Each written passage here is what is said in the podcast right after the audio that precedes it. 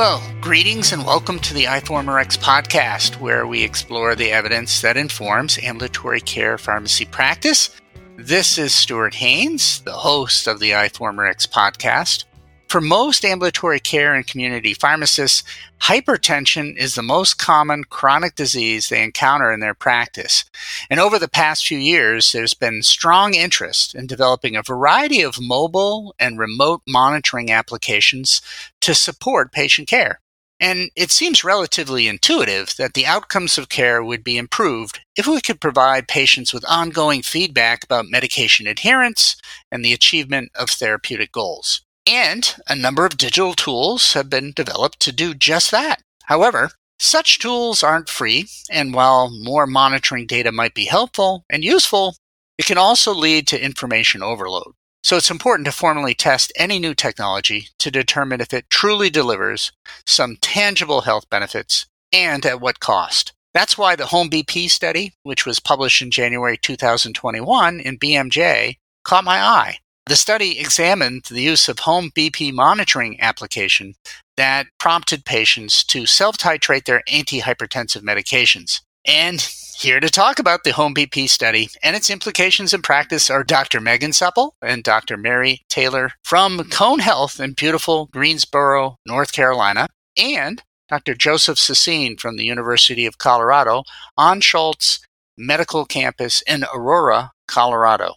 Dr. Supple is a clinical pharmacy specialist whose primary care responsibilities focus on patients with cardiovascular disease, and Dr. Taylor is a PGY2 ambulatory care pharmacy practice resident. Together, Dr. Supple and Dr. Taylor wrote a commentary for iForumRx, which we've posted on the iForumRx website. Also contributing to today's conversation is Joe Saseen. Many of our listeners are familiar with Dr. Saseen. He is a clinical pharmacy specialist practicing in family medicine and currently the president of the National Lipid Association. So Megan and Joe have been longtime contributors to iForumRx. Indeed, Megan is currently a member of our iForumRx advisory board. So, Megan, Joe, it's great to have you both back on the iForumRx podcast. And Mary, thank you for becoming a first time contributor. But I hope it won't be the last time that you contribute. Thank you for having us. It's great to be here. Thank you for having me, Stuart. It's always a pleasure. Yes, agreed. I'm definitely excited to participate in my first podcast. Yay.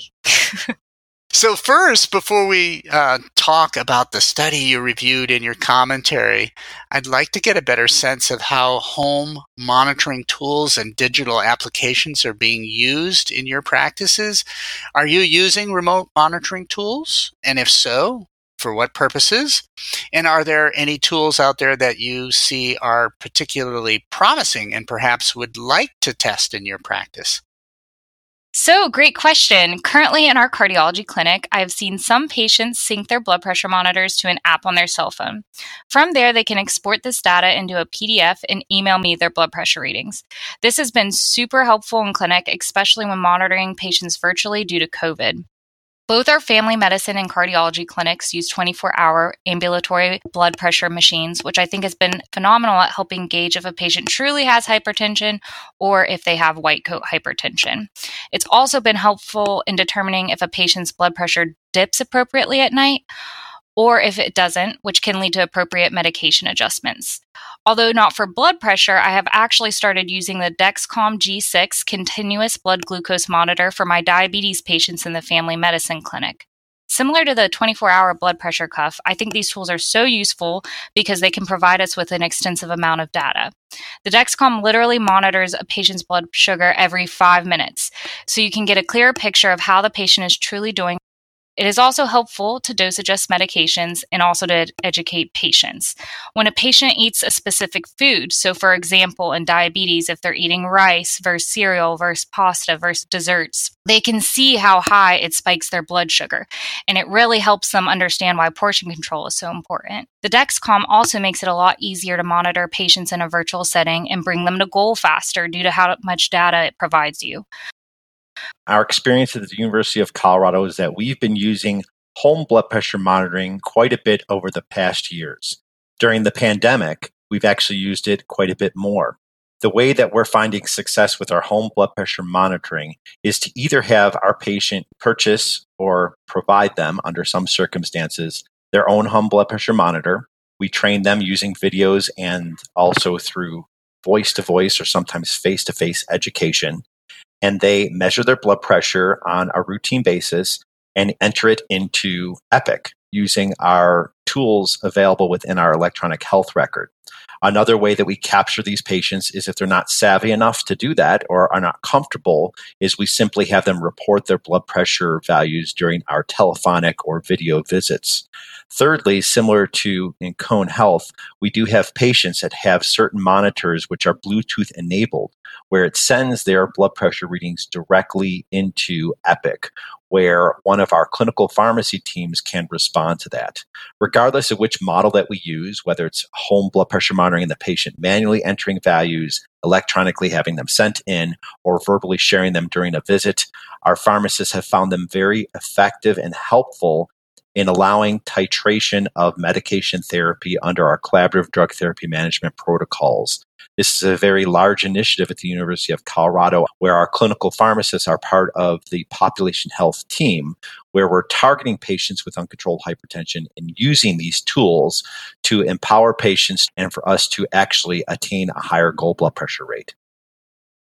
So let's talk about the home BP study. Uh, the paper was published online in BMJ Open in January 2021 and is entitled Home and Online Management and Evaluation of Blood Pressure, Home BP, using a digital intervention in poorly controlled hypertension randomized control trial. For those in our audience who haven't read the paper, Mary, can you give us a brief summary of the study methods and findings?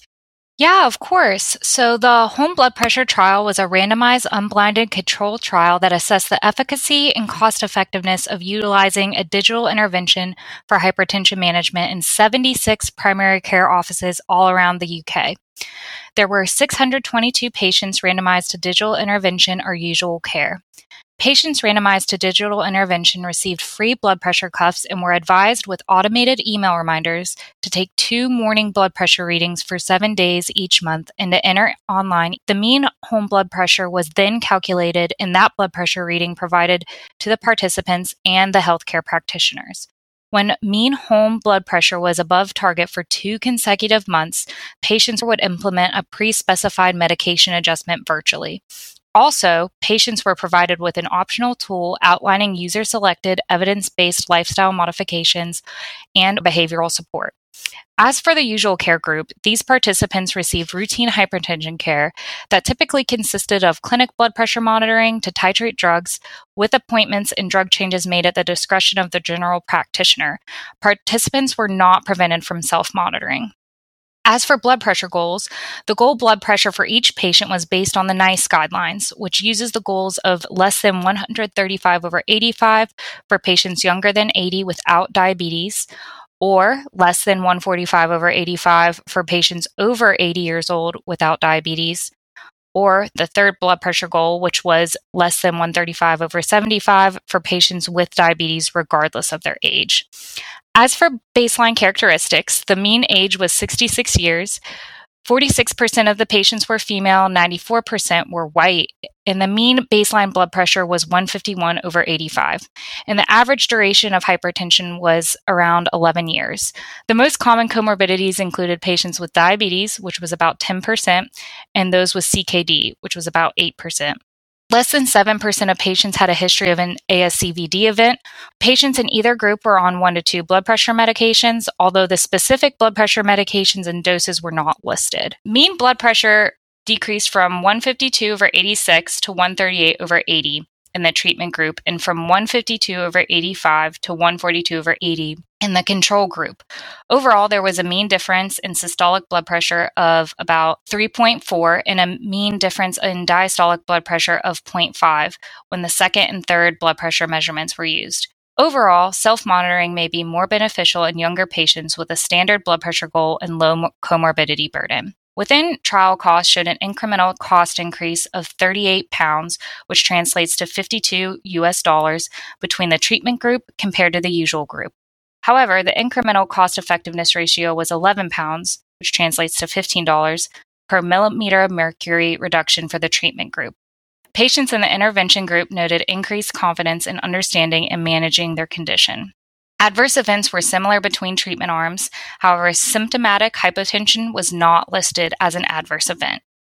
So the home BP is actually one of the larger home monitoring and self-management studies ever conducted with over 600 patients enrolled in the study. But the study isn't a large outcome driven study like so many of the landmark hypertension treatment studies that we use to inform our practice today. So obviously we cannot determine if this approach to care saves lives or reduces cardiovascular events. But it does suggest that a tool like this can help patients achieve optimal blood pressure control a bit more often than usual care. But every study has its strengths and limitations. What do you perceive to be the key strengths of the home BP study? Are there any potential confounders or sources of bias that you think may have impacted the results? And what about the generalizability of the study? The Home BP trial had a few key strengths. As you mentioned, it was one of the larger and longer of the home monitoring hypertension trials, coming in at about a year long follow up. And the study investigators also over enrolled participants by 20% since they anticipated a higher dropout rate. So that helped them to ensure adequate power and improve the external validity of the study. Overall, the trial results are generalizable to patients on one to three medications for their blood pressure who are willing to monitor their blood pressure at home and who have access to the internet. Women were also represented surprisingly well and made up about 45% of the trial participants, so the results do apply to both men and women. And all training for the intervention arm was completed online, which is advantageous for other clinical sites to implement similar interventions in their practice settings too. Aside from the specific blood pressure monitoring, including disease state education in online educational tools was a helpful strategy used in the trial to help increase patient empowerment. However, there are a few limitations to this trial as well, 47% of the patients in the usual care group monitored their blood pressure at home at some point during the trial. Many of those patients then brought their home blood pressure readings to their providers, who then used that data to make medication adjustments, so that may underestimate the effect size in the treatment group. The trial also did not publish the medication adjustment algorithm, so it's a bit unclear which specific medication changes were made throughout the trial or if therapy was being optimized appropriately. Medication adherence was assessed using the Medication Adherence Rating Scale questionnaire, which actually measures patient beliefs around their medications rather than actual medication adherence rates. It's also important to note that the trial was conducted only in the UK, and cost effectiveness was assessed during the trial, but healthcare related costs vary drastically between the US and the UK, and costs in the US are exponentially higher on average. So, this does make it a bit tougher to extrapolate the cost effectiveness to the US. And lastly, a few key populations were excluded in this trial who may have benefited from close monitoring and disease state education. In particular, patients with very elevated baseline blood pressure, above 180 over 110, and patients without internet access were excluded. Non white participants were also underrepresented. I strongly agree with those criticisms and insights on this particular study, and I just want to expound on a few of them. This study was not conducted in the United States, but I think it actually does provide good evidence to pharmacists, clinical pharmacists in the United States who may want to implement similar type programs. I am concerned that 94% were British white patients, which really does not represent many of our patient populations. But a few things that I, I want to highlight is the goal values that were used. And in Britain, they did use higher goal blood pressure values than we use in the United States, particularly in older patients. They used quite high goals. The reason I think that's relevant to consider is that there was a difference in results in the younger cohort versus the older cohort. And it did appear that younger patients that were using the standard blood pressure goal, which was the lowest one used in the UK, actually had benefit, where the older population, especially those using that high blood pressure goal that I do not advocate for at all, that they did not benefit. So perhaps the best use of these data may be in your younger population who have lower blood pressure goals, excluding, as was mentioned, resistant hypertension, which would be really tempting to use this methodology. But this really was targeting sort of that average hypertensive patient on one to three medicines, which I think does frame our population a little bit differently. Another thing that I think was very interesting was the power of the patient communication with the health professional. There was a perception of patients in the intervention group that they were perhaps healthier because they reported that they lost more weight, though the numeric data did not support a difference. Patients perceived that they did. And I think that's a global marker that perhaps patients may have some enthusiasm for the additional interaction with a health professional. I also have to say that they didn't use clinical pharmacists in this study, and I would have liked to have seen that.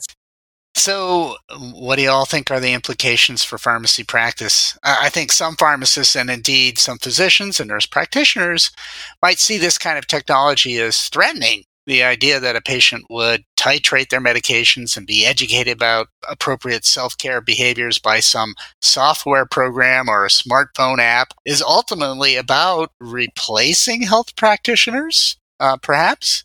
Someday in the not too distant future, we won't need any health professionals to monitor chronic diseases because we have a bunch of smartphone apps that will automatically monitor your health and prompt us to take our medications and give us helpful dietary tips and provide us ongoing feedback about our health status. Is this the future of healthcare? And will any of us have jobs in the future? What do you think? I am hopeful that we won't be losing our jobs over this. I think overall it would be very difficult for technology to completely replace healthcare providers. There are so many nuances and patient specific factors that we account for when creating specific and patient centered healthcare plans. Even if we used preset medication algorithms, there's always clinical exceptions that a human provider, not a computer, would account for much better. For example, our hypertension guidelines state that an ACE inhibitor or an ARB, a thiazide diuretic, or a calcium channel blocker are our first line options for hypertension. What if that patient has other comorbidities like systolic heart failure or gout or an MI or diabetes or they're African American? There are so many other factors to consider that alter that preset algorithm and allow us to provide better patient care in a lot of those examples by optimizing medications for their other disease states at the same time. And it would be incredibly challenging to create technology that sensitive. It's also important to keep in mind that not all of our patients have access to technology, and that may limit the use of self monitoring. Overall, we should view technology as a way to augment our patient care. Technology provides us with more patient specific data points, whether it be through home blood pressure or continuous glucose monitoring, to help us optimize care plans. Technology helps with general barriers to care when office space is limited, like when we have same day video visits, and technology can serve as a great tool to improve patient education or to provide medication reminders and improve patient adherence. But ultimately, technology can't replace the trust and relationships between providers and patients that are so important for effective patient care. Well, Stuart, that's a very provocative question, but a realistic question.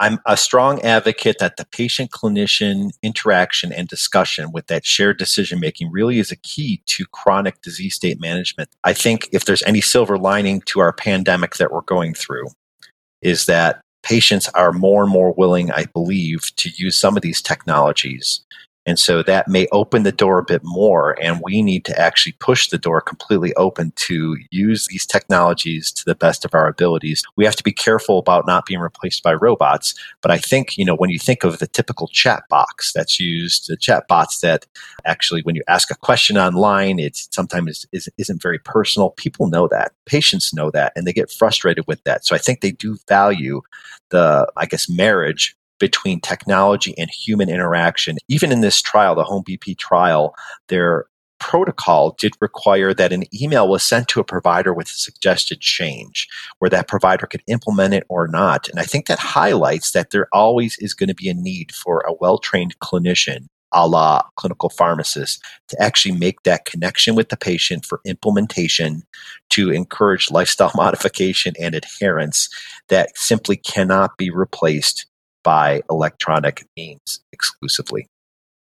Well, Megan, Mary, Joe, I want to thank all of you for joining me today to discuss the treatment of hypertension and the use of smart apps as well as monitoring tools to guide our patients. It's clear from your comments that you believe that the home BP study had promising results, that some patients clearly benefited from the intervention and could be given greater autonomy for their care and empowered to do certain things on their own through the use of technology. Well, tell us what you think. Only iForumRx members can leave comments and use the interactive features on the site. Any health professional can join iForumRx. It's free, so sign up today. And if you'd like to earn continuing education and board recertification credit for reading the commentary and listening to this podcast, just click on the link at the bottom of the written commentary posted on the iForumRx website. We've partnered with the American Pharmacists Association to make select content available for board recertification. So check that out by clicking on the link at the bottom of the commentary posted on our website. And lastly, a special thank you to all the community pharmacists in the United States and around the globe who are busy administering COVID 19 immunizations and helping us end the worldwide pandemic. We know that many patients are hesitant to get the vaccine, and many people distrust the healthcare system. So, thank you for making healthcare services accessible to the communities where our patients live and work, and for being a trusted voice. We are indebted to your service and commitment to care. Thank you, and until next time, this is Stuart Haines, editor in chief of iForumRx, signing off.